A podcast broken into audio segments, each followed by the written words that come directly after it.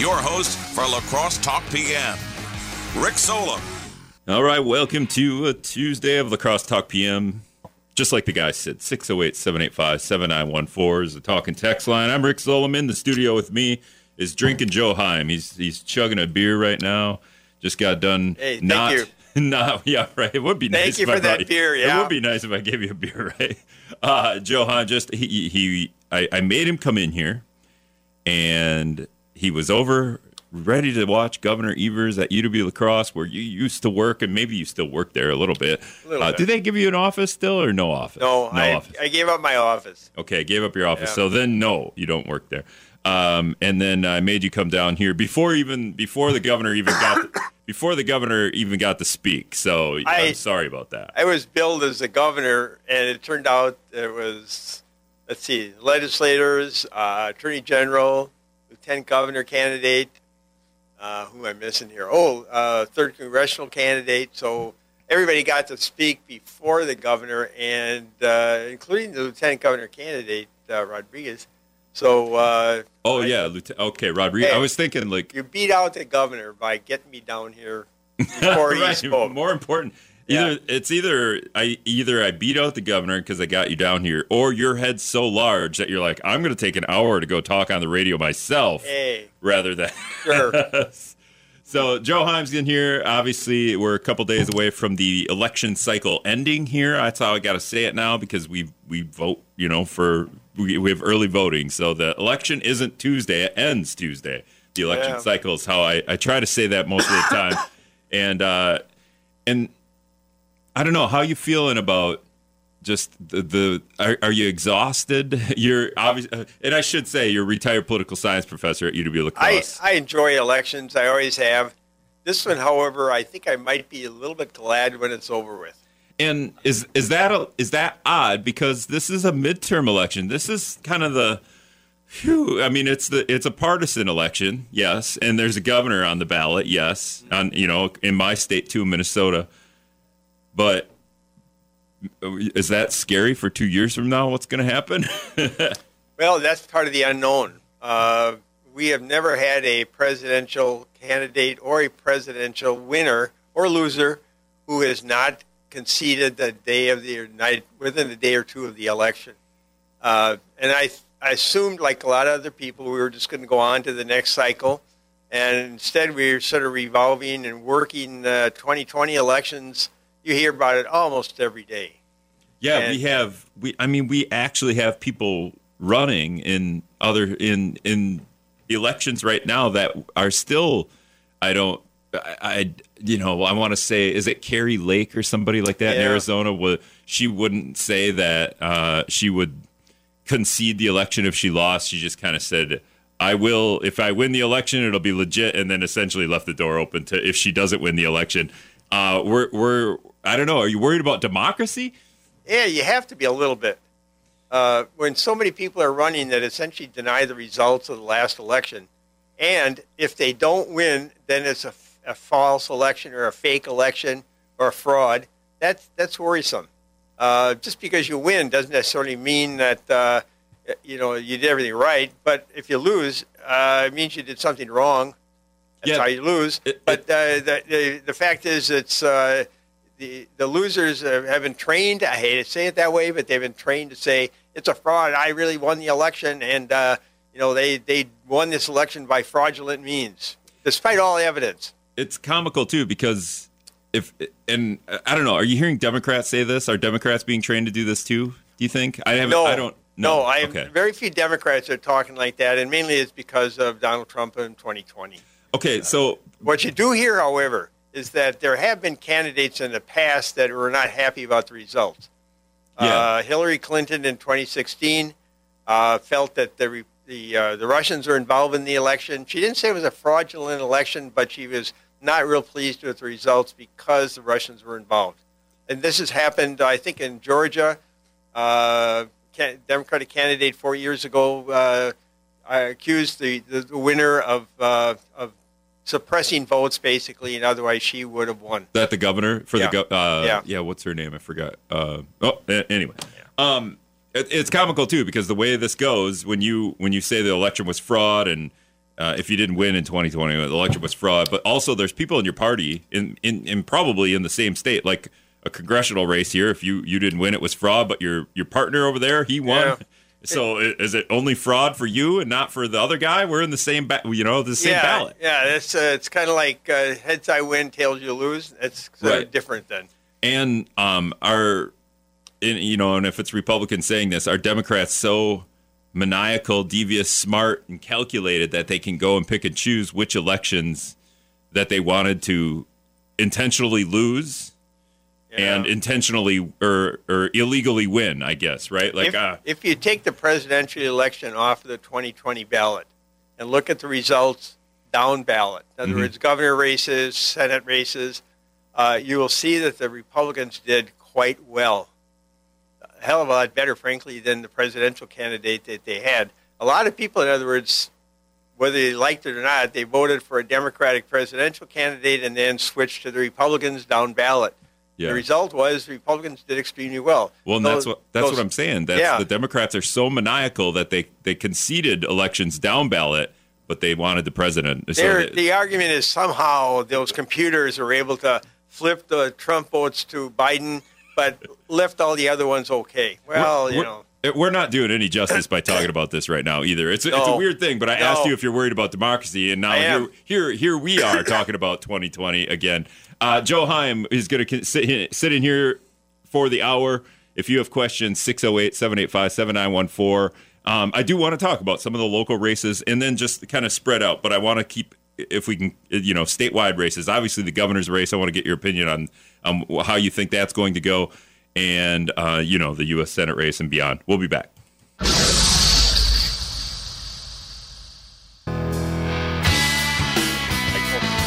All right, welcome back to La Crosse Talk PM. The show off the air is just as good as on the air. 608 785 7914 is the talk and text line. Joe Heim, emeritus? Is that the Yeah, word? Emeritus. Did I get it right? it means I'm retired. Yeah, I'm retired. Yeah, you, but you like retired. Retired professor at UW La Crosse, political scientist. And uh, okay, I, I like to just do a quick bio. How long have had you done that at UWL? Do you know? I always say about 45 years, but I haven't counted too well. Uh, the, the, the, you have to know this if you know me. I came here in 1968 and taught for three years, okay, with Yep. a master's degree only. And then I went back for my PhD, and it took about four years. I came back here in 75, you know, 1975, totally by accident. It was not planned. It was never in the cards, and you know, the grease skids. You're kind of like that. the Secretary of State. What's his name? La Follette, right? He was Yeah. here for a while and then he left and then he came back. Yeah. So his like term is he's been the Secretary of State for what since Forever. the 80s, but there was a there was a, a, a hiatus there in the middle. so I don't know if you like being. Uh, I think he uh, ran. I think he ran for something else, like governor, and then didn't make it, and then he went back to his old job and held it ever since. Should the Secretary of State race be a nonpartisan race? We were kind of talking before the show about nonpartisan That's, races. that's a good question. Um, The, well, the way they want the the way the Republicans want to flip it if they win the seat, uh, the, is makes it pretty partisan. yeah, it's. It, I think it has the. The argument really has to do with elections. Who should, how they should run elections? Who should be in charge of them? Right now, we have an election commission that's bipartisan. There's three Democrats, three Republicans. Frankly, I think that's the way it ought to be. Okay, did you do you like that better than the um, what is it called the GAB the the governmental? Accountability board. Yeah, the Actually, I like that better because it was considered a national role model for other states. Yeah, it was really well run.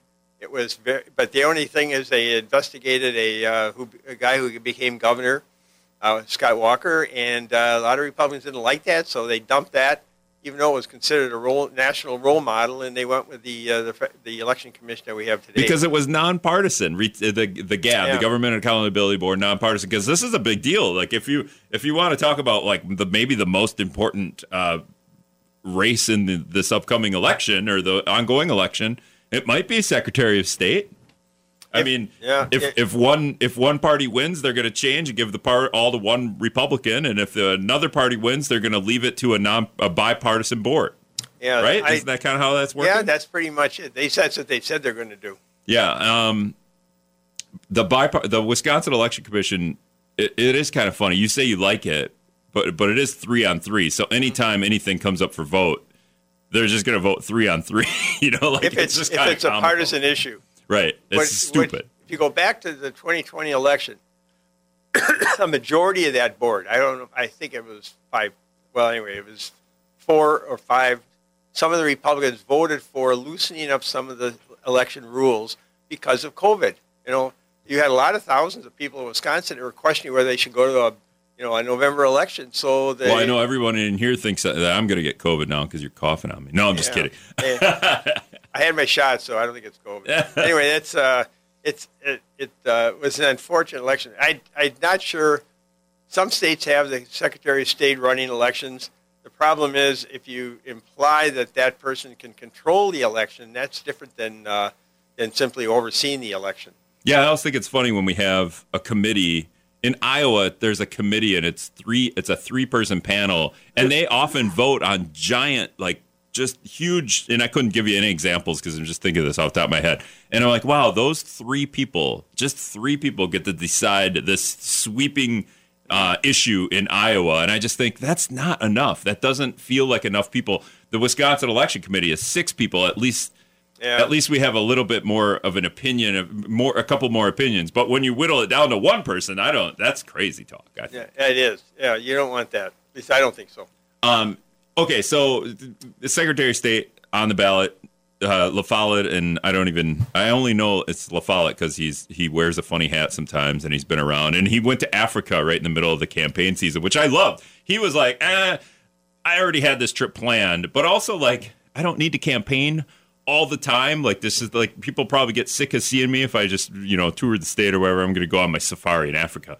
Um, some other races here. You called it the courthouse races clerk of courts county clerks treasurer those are all on the ballot too I, Yep. and nobody nobody probably doesn't know anything about any of those people or even what they do a lot i even i even reached out to somebody who's trying to write a running campaign a writing campaign here for one of those positions and I, Mm-hmm. Yeah, on it this is how mean. bad i am and i was like yeah we could come in you could ca- talk about the elections and she's like no i'm actually the i think she was the clerk of courts think she's the current cler- clerk of courts in, Yeah, in the county. she lost in a primary. Believe yeah. And then uh and I was like, "Oh." And then she was just kind of like, eh, "It happens. Everybody makes that mistake." And then that was kind of the end of the the talk cuz I think it would be probably impossible to try to re- win a write-in campaign in a countywide race with a governor on the ballot. You would have Yeah. to do that in April and it have to be a there, there's so many important decisions above that. By the time you get down to that, you're going to vote for the incumbent or a person that you recognize, or Yeah. somebody that's you know some got your attention some Or the D and the. R, right? Yeah, You're you're, not gonna- likely going to be writing a name in. It's like a cheat sheet now. These races, and then the sheriff's race is also uh, partisan. You know, I, I, I've asked, I've you know, we've talked about it quite a bit. Should the sheriff's race be partisan? Should the sheriff's race be an elected position at all? Uh, do you have an opinion there? It's uh, I I understand why it's an elected position. Okay, why? People in Wisconsin that wrote the uh, write the laws and progressives of the early 20th century believe in democracy, and the more people that vote, the better. You know, we actually had uh, in some states you have the uh, dog catcher, which is an elected position, believe it or not, in some places. Okay. Register of Deeds. These are administrative positions, but in Wisconsin, we've generally favored elections of people. In other words, the, the founders said, let's put as many of these positions in the hands of voters and let them decide. Now, maybe uh, after you get down to the 15th or 16th person, you know, you go, oh, I, by the way, I will tell you something interesting. You do this, I, anybody want to listen to this? The number of people voting for governor, I'm just going to give an example, a thousand people. Yeah. Number of people voting for uh, Secretary of State, 800 people. Number of people voting for Congress, 700 people. Number of people voting for cl- clerk of courts, 400. You kind of get what's All the same saying? ballot, yeah. Oh yeah, people drop off. They will go down the ballot and vote for the important ones that they really want to pay attention to, and then, frankly, uh, five minutes in the booth is like too much for some people, Well- and they go, "Ah, I'm I'm done. I'm out of here." in my in, in the past when it was me and before I really got into the stuff, sports reporter Rick, I'll I'll, I'll say this is sports reporter Rick when he was just into sports a lot. Um, I would get to those down ballot and it'd be like a school board member or something like that. A, I didn't have anyone in this in the schools, so I was like, I don't. And B, I don't know who these people are, and it's really hard to find you know, out in Houston County, it's really hard to find some rhetoric from a school board member online to read about, you know, what their stances are on. We have uh, county commissioner races right now.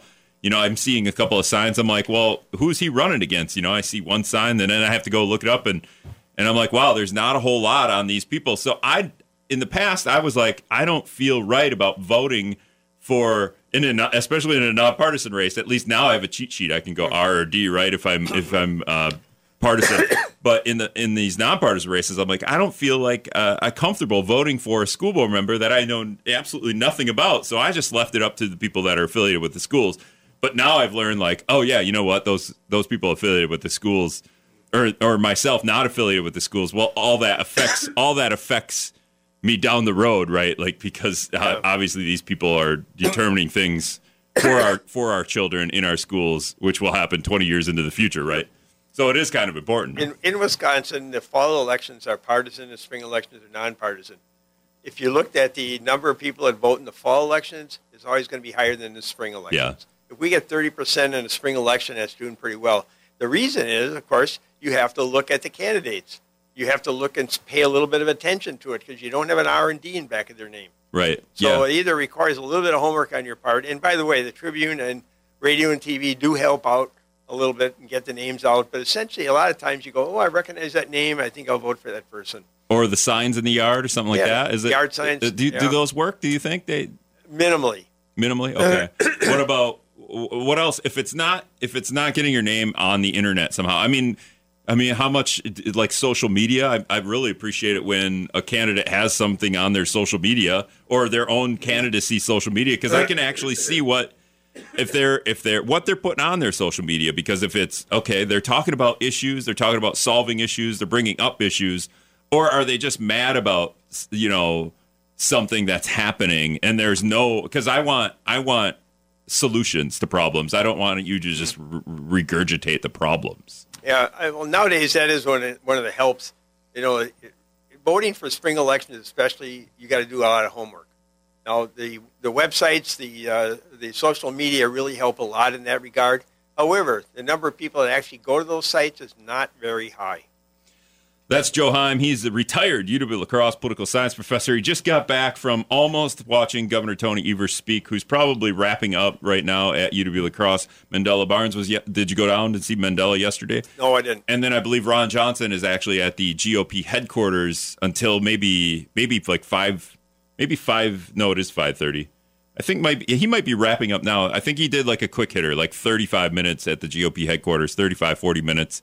Um, his bus tour is hitting like all the places right now. Uh, Yeah, he's making the uh, rounds around the entire state. um, it is funny in over in Minnesota, uh, the the Republican governor candidate is making the rounds too in an airplane or a jet or whatever. They're flying to the like they they were at the Winona Airport yesterday. Of all Wow. of all the places to like you if you have ever been to Winona, the Winona Airport is not like I mean the La Crosse Airport's small, but it it's nothing like the Winona Airport. Yeah. I wouldn't even know where uh, like even I don't know. It just seemed very very odd that the uh, Republican candidate is flying around the state, landing at these tiny airports. Right? You're trying to cover a lot of territory in a short amount of time. That's yeah, Minnesota. It's way to do it. a little difficult, I guess. You gotta uh, you got to helicopter around or airplane around. All right, we'll be back.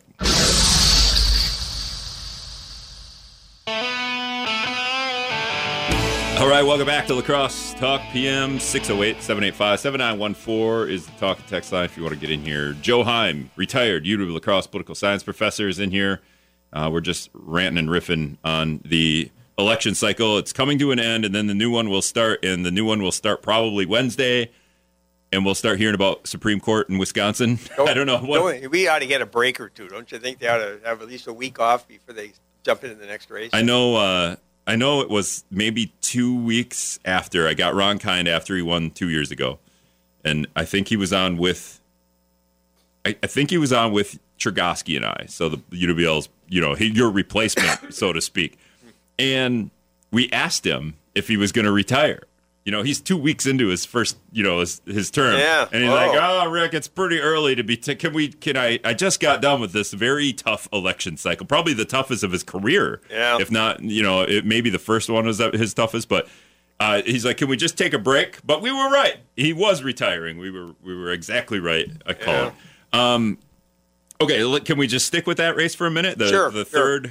I like to call it the third dis- the third U.S. House race district. We call it the congressional district, but Congress is Congress. The House is the House. So, uh, do you have any feelings there? We should be calling it the U.S. House race. You're traditional. Mm, I think, yeah, the, Congress is technically Congress is both the U.S. Senate and Right. the House of Representatives, but uh, we always talk about Sen- U.S. Senator so and so and a congressman or congresswoman. So yeah, we never call Yeah. a senator a congressman. We I mean, call the them a House senator. doesn't fit anyway. It's just so. a weird. It's a weird. We just didn't. Do we need to name it the Assembly instead of the House? Is that would it work better then, like In Wisconsin? some states, it is. Yeah, well, in Wisconsin, right? It Yeah. works better. Uh, in Minnesota, it's a House and Senate. Um, okay, so we have Brad Pfaff running as Democrat. He's a senator in his state, and then we have Derrick Van Orden running in the Republican race. Uh, two very different strategies here, wouldn't you say? Oh yeah, very very different. Um, Van, Van Orden ran two years ago and lost by about ten thousand votes, roughly 52-48, to an incumbent congressman. yeah, And an that was considered a year that was more Democratic than this year. Yeah, So uh, you know he basically did pretty well. He did carried a lot of the rural areas. Uh, I in fact one of those people talking earlier today said that his margin was ten thousand votes. He got thirteen thousand margin votes out of La Crosse County. In other words, you could you could claim that uh, Ron Kind won the last election because he carried his hometown. carried the cross county. Yeah. Uh, so that's uh, I mean that that gave a lot of Republicans impetus to thinking, hey, we the uh, we came pretty close this time. Let's run the same guy, and uh, uh, you know, it, it's a huge district, by the way. It's a large district. It's I a dumb. It's, it's- the dumbest district. It Yeah, it, it yeah. doesn't. It's not a. It's not a square. It's not a circle. I call it the bicep district because it goes and reaches over and grabs Stevens Point. We got to go reach. And what used to be, we got to go reach the the Democratic, you know, UW Stevens Point crowd and grab them Democrat votes to get them away from the other districts. And gerrymandering happens. But it's so funny how this has worked out for Republicans is Yeah. we've grabbed that district but now it doesn't work that way anymore because there's there's rural the rural voters are, are coming out probably they're they're probably voting more. The rural voters are, are not only they're voting more, but they're more likely to vote Republican. There was a time, if you went back just a little ways, uh, a lot of rural voters would be Democrats. They've been shifting to the Republican Party in the last couple decades. I, I will tell you that I was told off the record that in 2010. Well, you can't say this if it was off the record. Oh, oh, then I won't say it. I'm just kidding. No, they they uh, shifted votes. Uh, the seventh district, which is the northern part of the the state, Mhm. was under the control of Dave Obey, Democrat for decades. Okay, and then every, uh, Sean Duffy won, a Republican, won that district, but it was still relatively close. It could have gone either way. So my understanding is that uh, they always thought the third was pretty safe for the Democrats. So let's move some Republican voters up into the seventh district. Let's move some Democratic voters, Stevens Point, We'll into Stevens the Point. third congressional, and we'll live happily ever after. What what changed over the years is that the rural vote has become more Republican, and what used to be a safe district, the third congressional district for Democrats, is clearly a purple district and can go either direction.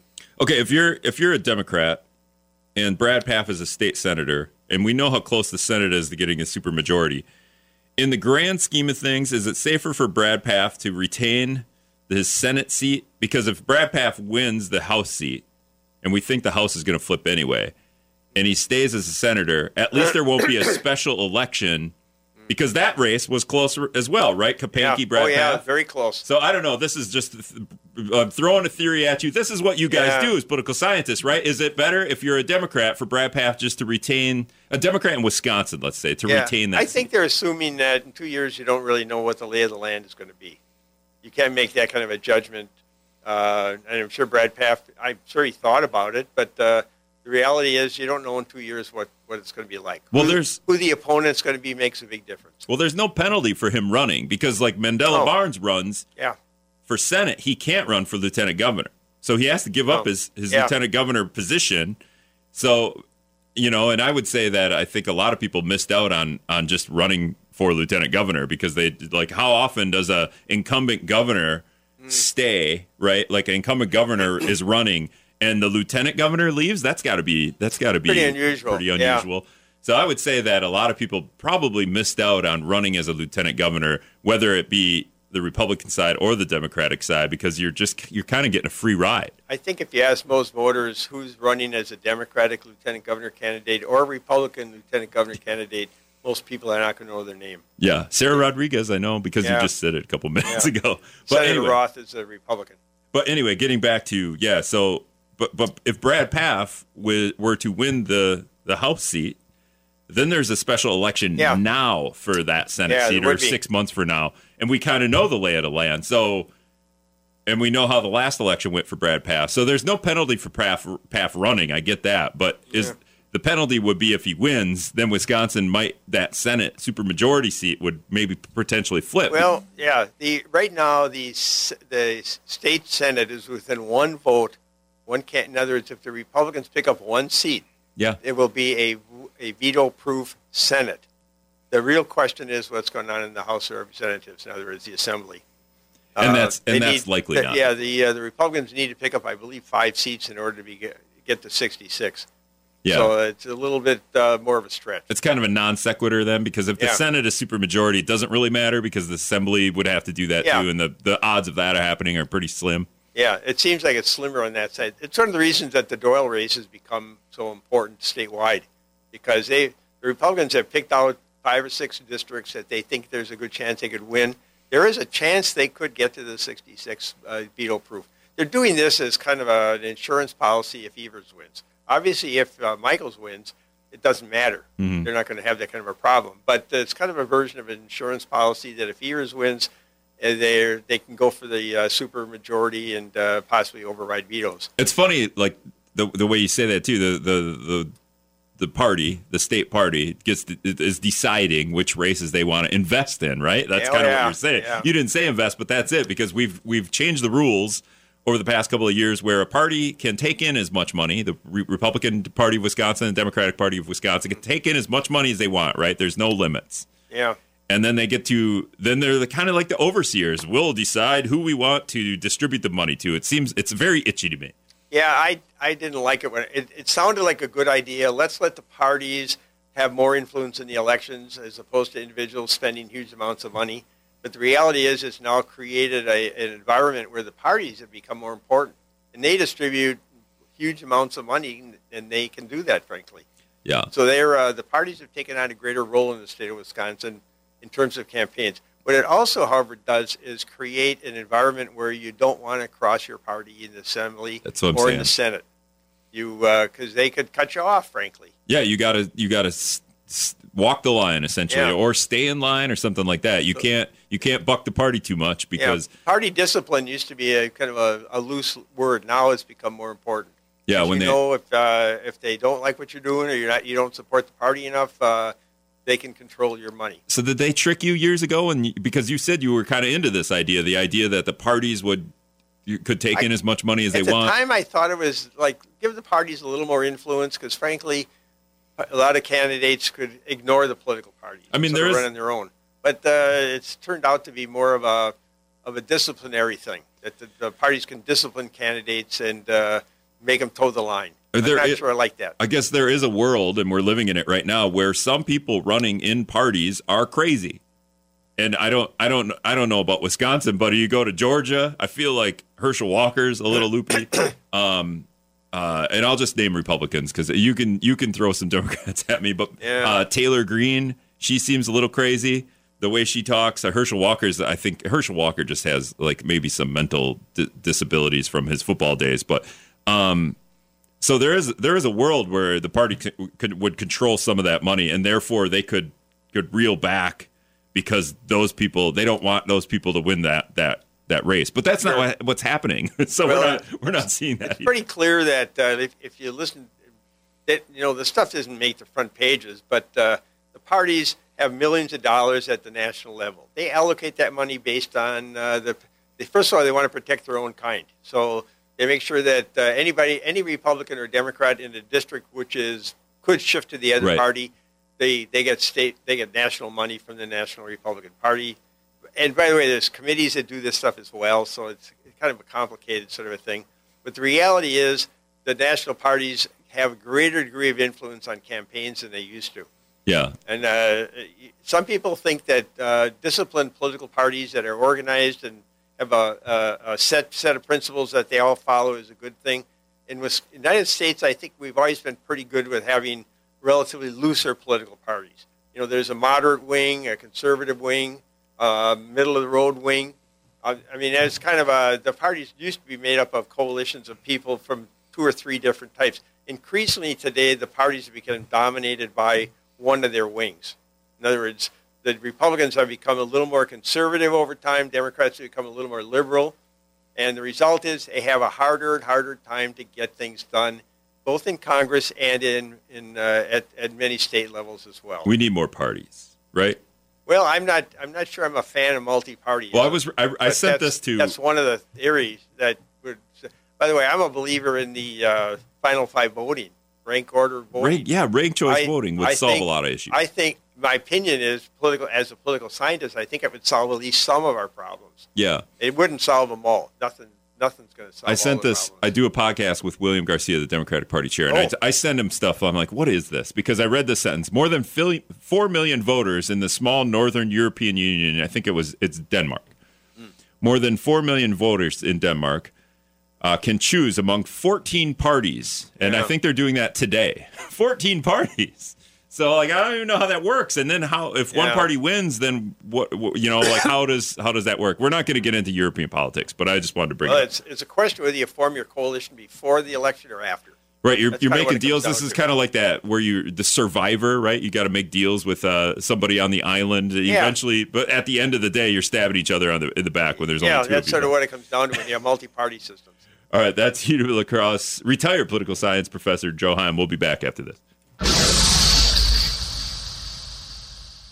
All right, welcome back. We're just talking about. Uh, are we talking about Parliament? Is that what we're talking about? Kind yeah, of Danish European, Parliament, European politics. European politics. That's you know. Sometimes I say the show off at the air is as good. This part not because we're talking about European politics. I'm curious though. I'm curious how it works.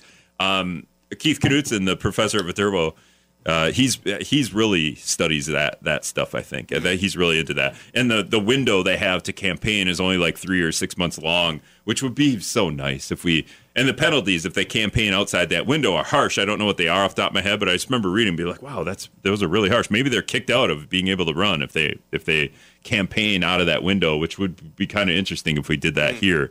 Yeah, Uh, most people in in the United States would favor shorter elections. There's no doubt about that. Yeah, that would be great.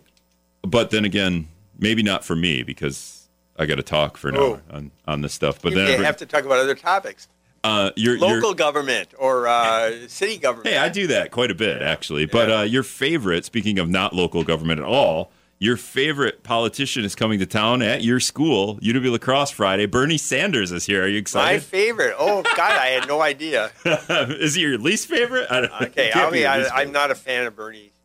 I just.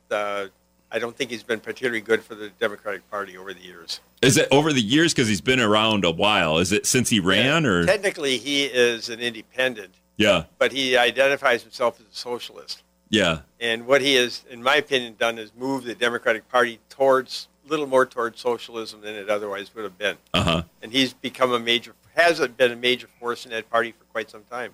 You don't think he's been a major force? No, no, he has been. a Oh, he has been. Oh, okay. Because Yeah. I, I would say, I mean, you see, have you seen the campaign stops he's making? Like in the in over the Yeah. next couple of He's- days, it's on. It's incredible. I, my recollection is I don't recall anyway him doing this in the past, but uh, obviously this election is important to him and the progressives of the Democratic Party, and that's when he's out there. I've heard it's I've heard it's kind of a lost cause to get college kids to vote. Now you you, tell me when because Mandela went to the campus, Governor Evers went to the campus today, Bernie Sanders is going there Friday, and then like the turnout for camp, for college kids is like under it's like fifteen percent or something like that. Is it is it a lost cause to get these kids? No, They're not kids, No, but not at all. I think or is this a smart strategy I, by I them? think college kids have become more influential over time. In, in La Crosse, by the way, if you go back into history, you're going to see that we have had a higher voter turnout from the, at least in the 1980s onward. We've had a student government, we've had uh, professors and others interested in getting a student vote out, and we have done a pretty good job here doing that. And the chancellors here have really kept it going and helped out a little bit to make sure that we get a high turnout. It makes it makes a lot of sense. If you get a high turnout on a campus for a legislative seat or whatever, that person is going to be more favorable, to be blunt, more favorable towards that campus. So Mhm. getting the vote out on campus is an important thing. But that's the that's the challenge. Yeah. Is getting. I, I Yeah. want to say that It's more. It's. Uh, I will tell you, it's more important in the fall election than spring. Yeah. I think students, like a lot of reasons, are not interested in school boards and county boards. Those things are kind of like. Well, oh, and I was just going to say, I think the turnout at UWL, the campus kids, because I think your the school put out a press release after the spring election that the, that was the highest turnout ever at, on campus. Yeah, I wouldn't doubt it. I think they've done a real good job on this campus getting uh, student turnout. All right, that's that's Joe Heim. I looked at the clock. We got to go. Thanks, Joe. My pleasure.